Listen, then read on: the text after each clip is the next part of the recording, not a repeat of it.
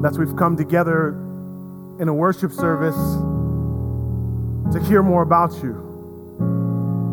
In this group, as believers, and are those that are seeking and on a journey to understand you more. God, we've come here today because the scriptures have told us that you've already revealed yourself in creation. We already know that we can read about you in the Bible that we can get even on our phone. We can hear about you on any television set or any computer. You have clearly revealed yourself in a variety of ways.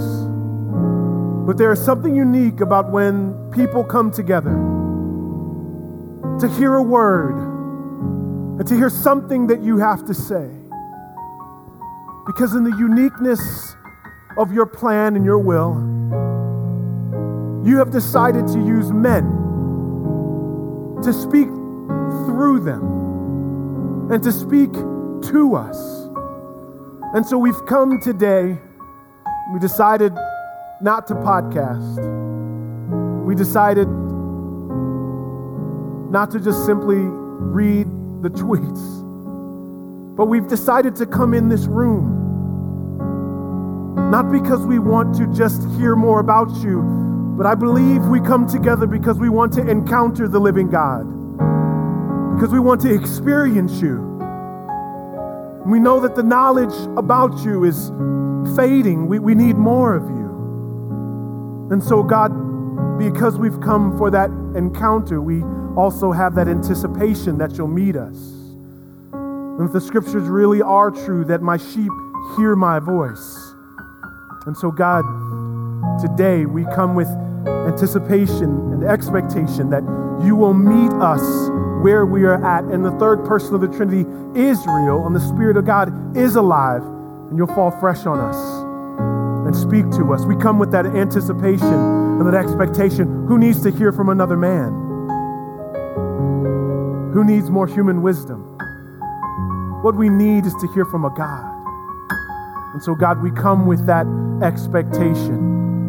We pray that you speak to us. We ask all this in Jesus' name we pray. Amen. Amen. Well, I pray you had a really cool Thanksgiving. Um, if you're here for your very first time today, I am the Pastor James, and I'm really excited that you get a chance to be here and worship with us. Um, I want to make you aware of two announcements that, uh, uh, that we need to let you know about here as a body. Uh, the first is that we have our Authentic Sisterhood gathering uh, coming up. Praise God. This upcoming Saturday.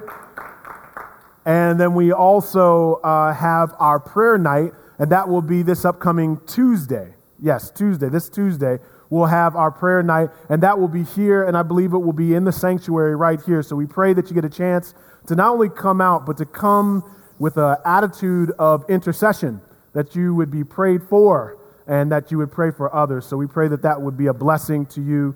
We know that it has been a blessing to our community. Well, uh, it's really um, an interesting series that we're in, uh, a challenging one. Maybe not the fun series that we could talk about, but it's a series that's necessary because we believe wherever you're at today, you will be at a place where you may feel stuck. And it's not just for, you know, I turned 39 this week, so uh, this is where I'm supposedly have, supposed to have a midlife crisis. But, you know, I, I think that people at this point in their age can have a quarter life crisis where, where life in your 20s is not what you thought it would be. You know, if I asked you right now, where do you see yourself in the next five years? That's an exciting question. It's anticipation and it's hopeful. But if I were to ask you, are you where you thought you would be? Has life really met your expectations like you thought they would? The reality is, is that for many of us, there's a challenge that we have that emotionally, I, I thought I would be over some things that I'm really stuck on. Relationally, I thought I would just be at a different place. I really thought that I would be married, or I thought marriage would be just better than what it really is. Physically, I just thought I would be at a different place.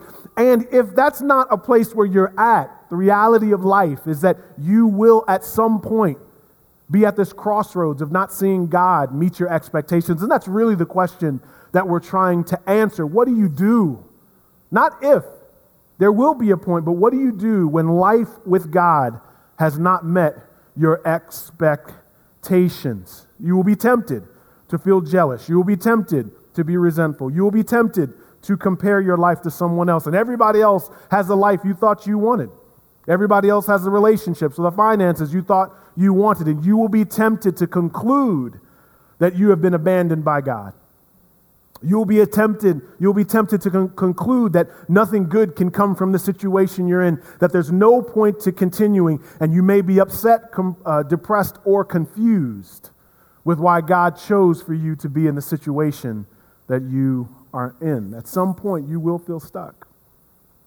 I, I, apologize already for some of the sermons that you've heard where you heard miracle after miracle. I praise God for miracles that God can do. I trust God for miracles. I trust Him that He is a transformation agent, and I know that. But what I also know is that through the breakthrough, there's just life being faithful. The Christian life is really just a day by day faithfulness of trusting God. And more times than not, it's just a struggle, and we're all kind of struggling through it. And so we want to be with you in this struggle. We want to be with you if you are feeling stuck. We have our uh, website that we want to, or rather, our email address. Um, if you feel like you are in that season right now, we want you to email us just so that we can have a better understanding of where you're at right now. We also want to be able to pray for you in a more detailed way. So we ask that you would email us at info at Bridge Church NYC and just let us into your world let us know that we are actually, we, we've gotten a lot of good feedback about this series thus far, but we do want to be able to hear more from you about where you're at. The good news is that for this kind of situation that we get into, um, I know I personally have I've met people uh, who have been stuck in unchangeable, unalterable, tough circumstances. Um, but when you meet them, there seems to be a peace that they have. Uh, when you meet them, uh, they were able to see that what was happening to them was really from God. And they were able to work through it based upon that trust in the Lord. I wonder if you've ever met anybody like that. They completely hate the situation that they're in. And with the same kind of passion, they completely trust the God that put them in it. Have you ever met anybody like that who just has absolute peace, absolute joy, and absolute patience? Not, it's, not, it's not that they enjoy where they're at, but they have joy from the God that they serve. Have you ever met anybody like that? My, my uh, senior year in college, my roommate, his father had cancer. He had lost all his hair. He was, I mean, when I say cancer, I mean terminal cancer. He knew that he only had a year. And when you met him, you didn't, you didn't feel the weight of the cancer. And, it was, and I was amazed when I talked to him. I said, You know, Mr. Garcia, your, your, your, your cancer, I know it's really tough. And, you know, he says, Oh, it's tough. It is tough. But he says, James, and then he went for 20 minutes and began to minister to me about the love and the grace of God. He began to tell me about how good God was. And then what was crazy is that I could tell it wasn't a joke or a game because when he was done talking to me, he went in his room and praised God. I mean, literally praised God for an hour by himself. And I was like, he's, he's at another level than me right now in my walk with God. I need to grow up because he's doing something I'm not. Because if I had cancer when I was 22, the number one question I would have is Have you realized, don't you understand, God, the plans that I had? You, you know that, you know that, right? And, and so I was amazed. Have you ever met anybody like that? People who have just a certainty about what God is doing, but, but they're still in pain with their situation, but a certainty of peace and, and joy. You can be like that. You can be like that. There's no reason why any circumstance or situation has to define you. The people that we hear about and the people we see in the scriptures aren't that far from us because the Spirit of the living God lives inside of us. So that life and lifestyle is not that far from us. The difficult thing that we have to do, though, as we work through these kind of moments is, is realize is that in a Western kind of, uh, of culture, um, it, it's, it's unique. Um, we had Black Friday on Friday, and, uh, you know, you know, there's this weird moment where we have Thanksgiving and then we go out and we, we really start shopping and stuff like that and get crazy about it. Um, but in a Western culture, kind of the, the, the height of all gift giving is when someone says, you know what, that's exactly what I wanted. You knew. You knew what I wanted. And people go crazy to get people stuff that they think the person would want. So it's really about giving the receiver pleasure. It's really not about the giver and their purposes, it's about the receiver's pleasure. And in the same way, we give gifts and we're very materialistic in this culture, and we also parent uh, a bit different, or at least the way that we see our the we, are, way we see our theology is a bit different, because more times than not, we see cooperation as evidence of goodness. So the minute that we see that God is not cooperating with us, um, there's some people that no longer believe God even exists because He doesn't cooperate with them anymore. Now, you know that couldn't work with our parents because with our parents, they clearly did not always cooperate with us. And then we could not say, well, you don't exist because you don't cooperate with my will. The fact of the matter is, is that we believe that they had a more developed understanding of life. And so their lack of cooperation did not equate love or, or uh, did not discount love. And so that's difficult for us because we believe that our God should line up with our will. We believe that our gifts should be exactly what we wanted. What happens when God gives you a gift for his purposes? What happens when God gives you a circumstances for his purposes and he's still the same God that loves you? And this is a very, I don't care if you've been a Christian a day or 20 days or 30 years. You can grow up significantly today. You can live at a great level of maturity if you can understand this profound mystery in the scriptures. Understanding how to suffer well with your God. Just understanding that theology. When you, when you look in the Word of God, when you, when you read the Bible, you'll discover that the Christian faith is not, as I said, one miracle after another. But the men and women who bring us the stories of Jesus had a very different perspective on suffering than we do. And the idea of receiving or viewing adversity as coming from God uh, comes from a guy that we know of as Paul. Um, if you have your Bibles, you can turn to 2 uh, Corinthians chapter 12.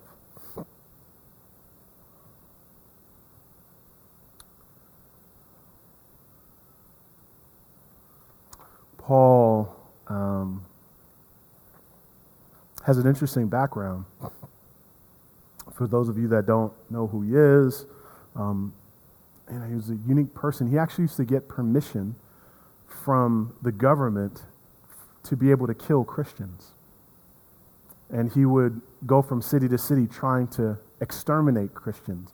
In very, very much what we would consider a terrorist someone who was trying to commit genocide against the people. And then Paul gets converted. And then after he gets converted, he leaves everything to follow Jesus. Everything. Prestige, fame, friends, went a very long time without friends just to follow Jesus. For 20 years, he ends up in the mission field planting churches. After he becomes a Christian, um, something happens to him. The scriptures tell us that there was something that was hindering him. We don't know exactly what it was, but there was something that was hindering him from doing what he knew God had called him to do. And God was telling him to plant churches, but he seems to have some problem. And there's a kind of a question like, well, do you want me to plant churches or not? But then he has this problem where he can't fulfill the thing that he knows God wants him to do. So here's this tension that we have. And Paul had plenty of faith, plenty of trust, but he still landed himself in this tough circumstance. Um, 2 Corinthians 12. verses 7 through 10. Uh, it says, Therefore, in order to keep me from becoming conceited, I was given a thorn in my flesh, a messenger of Satan to torment me. Now, let me just open you up to some, something real brief. When he says, I was given, the word there given, uh, it means to be granted or bestowed. It's the kind of word that you would use if you gave someone a gift. Notice it doesn't say, I was cursed with. Notice it, it doesn't say, I was punished by. But what it does say was, I was gifted. I was bestowed. This idea, even if you dig deeper in the word, what it's saying is that I was given this for the sake of an advantage. This was given to me. And so eh, there, there's this tension that we have because he says, I was given a thorn in my flesh. Now, this idea of a thorn, it's this constant irritating problem, something that he can't shake, something that he can't get by easily. And the word torment there is don't, don't think deeply about it. It means torment. It means he's getting tortured by it. It means it's keeping him up and it's bothering him to no end. And he says it's a he says a messenger of Satan. And so um, these are one of these texts where the scholarship is all over the place. I mean, some people believe that there was an actual messenger from Satan himself. But most scholars would say that this is actually just kind of a play on words. Like if something says, this hurts like the devil, what it's getting at is kind of a, a larger statement about the problem. It feels evil. That's what it gets at. But if we read the text for what it just said, he says, I was given a gift, but the gift is irritating. So it feels like an oxymoron. You know, an oxymoron is when you say jumbo shrimp, two things that don't seem like they should go together. So, an irritating gift. If I give a gift that irritates my wife, our relationship struggles. An irritating gift. And so we don't know all the different theological elements of where this could be. Here's what we know this was painful, it was humiliating, and debilitating. Then it gets even more intense in verse 8. He says, Three times I pleaded with the Lord to take it away from me. Three times. Now, I want you to understand when he says times there, he doesn't mean I, he said, take it away, take it away, take it away. He didn't just say, I said three times. The word times there in Greek, what it's getting at is a period of time, a season. He says, I went through three seasons of my life where I asked God to deliver me from this thing. That's what he's saying. So it could, be, it could have been a day, most likely not. It probably was years. I, I, I pleaded with God. And the word beg there, what it, what it means is um, beg. pleaded. I, I, I kept asking God. I just kept begging God. I pleaded with, I begged God to take it away. I mean, do you feel the weight of this? You feel the weight of this in your own life? This, this is wrecking my life, and I'm, I'm begging you to take it away. And I didn't, I didn't ask you for a day. I, you know, I kept coming at you. And so I just want, I just want to, well, I'll go to that later. Um, three seasons of prayer. Verse 9, he says, But he said to me. Now, there's some good news there because he spoke to him. Right now, one of the deepest things you want is just God to speak into the situation you're in. And so there, there's some promises there, right? That he'll speak in, that his sheep really do hear his voice, that God has not left you alone. He wants to talk to you through this. He says, He said to me, my, He said to me, My grace is sufficient for you, for my power is made perfect in weakness. My grace is sufficient for you, for my power is made perfect in weakness. And what he says there is that grace, this idea that you'll be possessed with unfailing strength.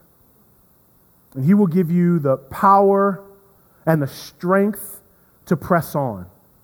In fact, what he goes on to say, one author said that the greater the degree that we sense our weakness, the more that we'll be ready to experience God's power. Last week, we talked about how Jesus was saying that how the Messiah had transformed people, how he had helped the blind see, how he helped the lame walk, how he cleansed lepers. And so we know that he can be a God of transformation. But here, Paul pleads with him three times, and essentially God says no. He says, No, I'm, I'm not going to change the situation. But what I will do is I will give you my grace, I will give you the strength to endure it. I will give you the power, the idea of sufficiency. I will give you the power to endure the trial and the torment that you're facing. So, the, the beauty in this is that either God will meet us by transforming the circumstance, or he will meet us by sustaining us in it by giving us power to endure. But either way, he hears. Either way, he responds. And so there's trust that we can have because of that.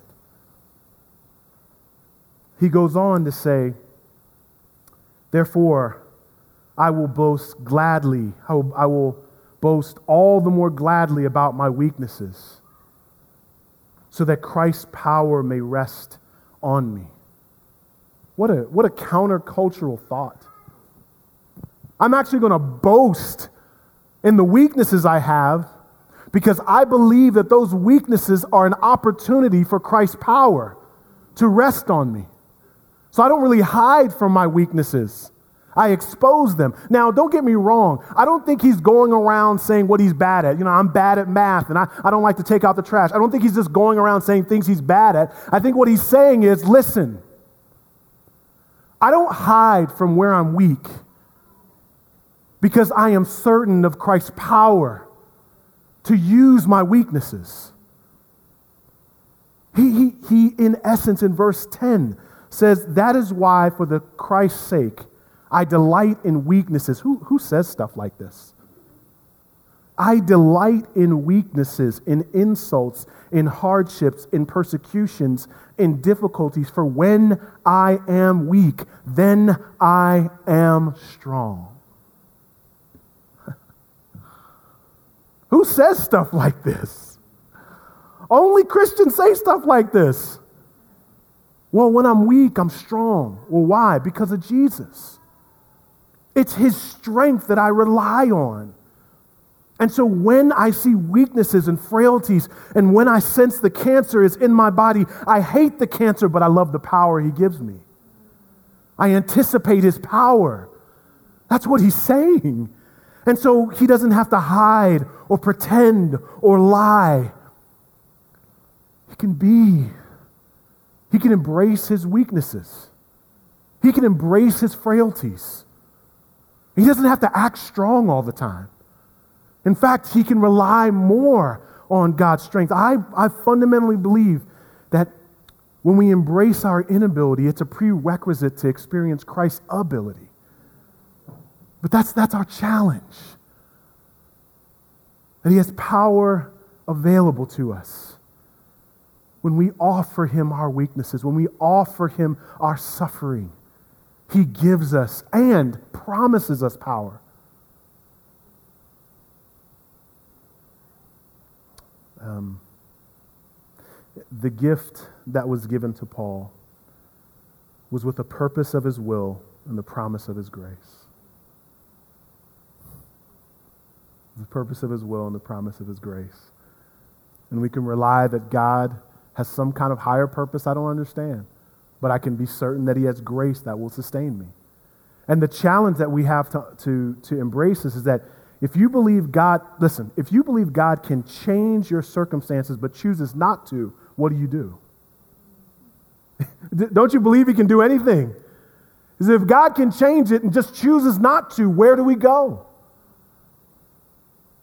We have the option to receive this as a gift from our precious God and embrace the grace that He will give us to sustain us through whatever situation that He places us in.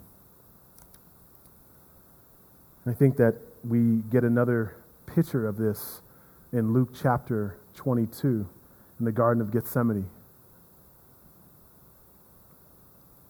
Our very salvation comes from this. And Jesus, the scripture says he withdrew about a stone's throw beyond them, knelt down, and prayed. In verse 42, it says, Father, if you're willing, take this cup from me. This idea of a cup, this task, this burden you have gifted me. But then he says, Yet not my will, but yours be done. I just look there in the verse, in verse 42, he says, If you're willing, if you would rather something different, I'd love for you to take this away from me, this cup, this suffering that I will have.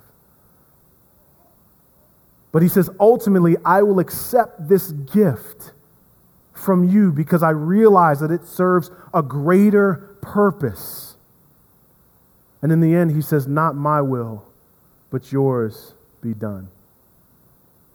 And it is with that choice that he endures that we see the cross of Jesus Christ extending to us, that he stays there in the garden on our behalf and suffers on our behalf.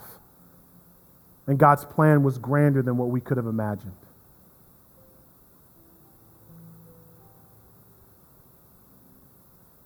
And this gift of the cross came with this purpose and a promise.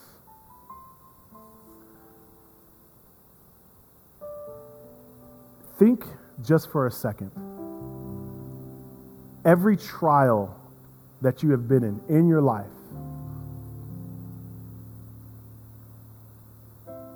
when I think about my trials, I can't think of one I would have chosen. I mean, honestly, do you think you would have chosen any trial that you have been in in your life? But I'll take the results. I'll take them. When I was in it, it was hard. Last week, I shared with you. I went into a church, and after the third month, I begged God to please take me away from this church. I did not want to be the pastor anymore. And I stayed in that church for five years. And month after month, week after week, year after year, I wondered, what are you doing? And with tears in my eyes, I begged God, change it. And I walked into another year, and the same people were there. And the same trial I was in. But I can affirm to you that He sustained me. But I not only affirm to you His sustaining grace, but He matured me. And He built in things inside of me that I could not have imagined on my own. And He gave me wisdom that I could not have imagined, and strength that I could not have imagined. I wouldn't have chose it, but I received the results. And I believe for all of us today, we have that choice. I cannot force you to embrace where you're at right now. I certainly can't make you enjoy it. But I think there is so much value in taking a moment and trusting that God has given you this circumstance. That it has come by His sovereign will and His choice.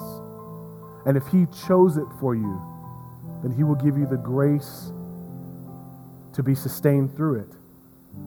And then you can trust that He has a bigger purpose and a plan with it. You see, if we don't believe that, then we start going into this darker place of not trusting God at all. If you're not a Christian here today, then these are more difficult words, quite possibly. And on some level playing field, I guess we have to say things like everything happens for a reason. And that's helpful.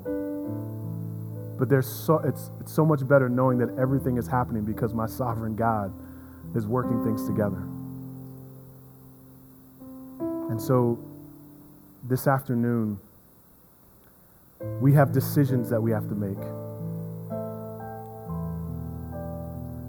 that this same Jesus that died on our behalf, he now gives us entryway into a life where we can trust any circumstance we're in, that they're in his hand.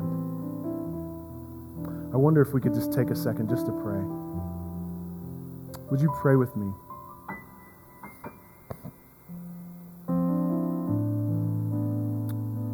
Father,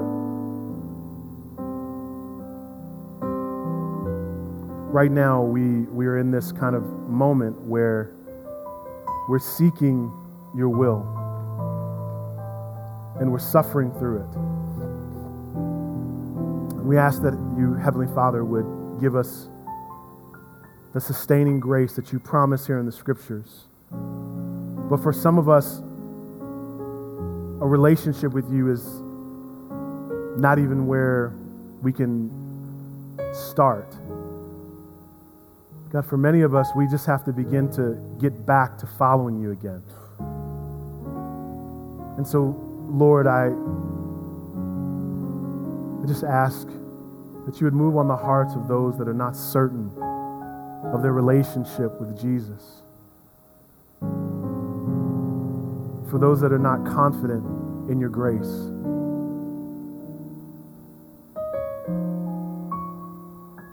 Heavenly Father, I pray that you would just, even now, move on those people's hearts who are who lack the confidence in you.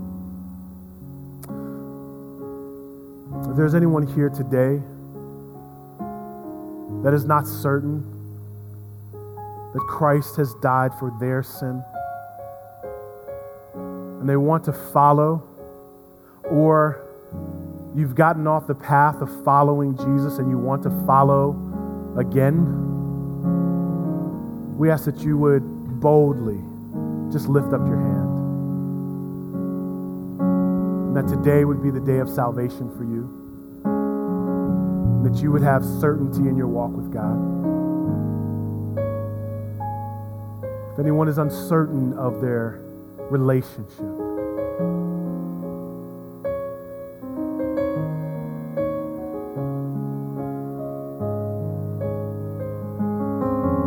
Father, we, we thank you for those that are here and are under our watch to hear your word. God, as we begin to sing, I pray, Heavenly Father, that we would just take this moment to just pray, God, that we would just seek your face and pray, God, that we would take this moment to just be prayed for so that we could trust in these promises and trust in your word. As we sing, God, help us to rest, to rest in your will, and to rest in the, in the promises and the truths of Scripture. Prepare our hearts as we sing.